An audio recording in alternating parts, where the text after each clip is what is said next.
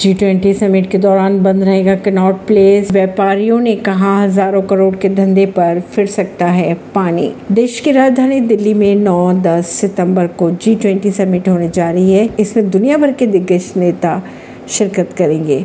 इसी दौरान राजधानी के तमाम हिस्सों की अगर बात की जाए तो आम लोगों के लिए ये हिस्से बंद रहेंगे। इनमें से कनॉट प्लेस भी है जो कि बंद रहेगा। हालाँकि कनॉट प्लेस के बंद होने से यहाँ के व्यापारियों को अच्छा खासा नुकसान नज़र आ रहा है और नाराज़गी भी दिखाई दे रही है। उनमें उनका कहना है कि मार्केट बंद होने से एक हज़ार करोड़ के धंधे पर पानी फिर सकता है।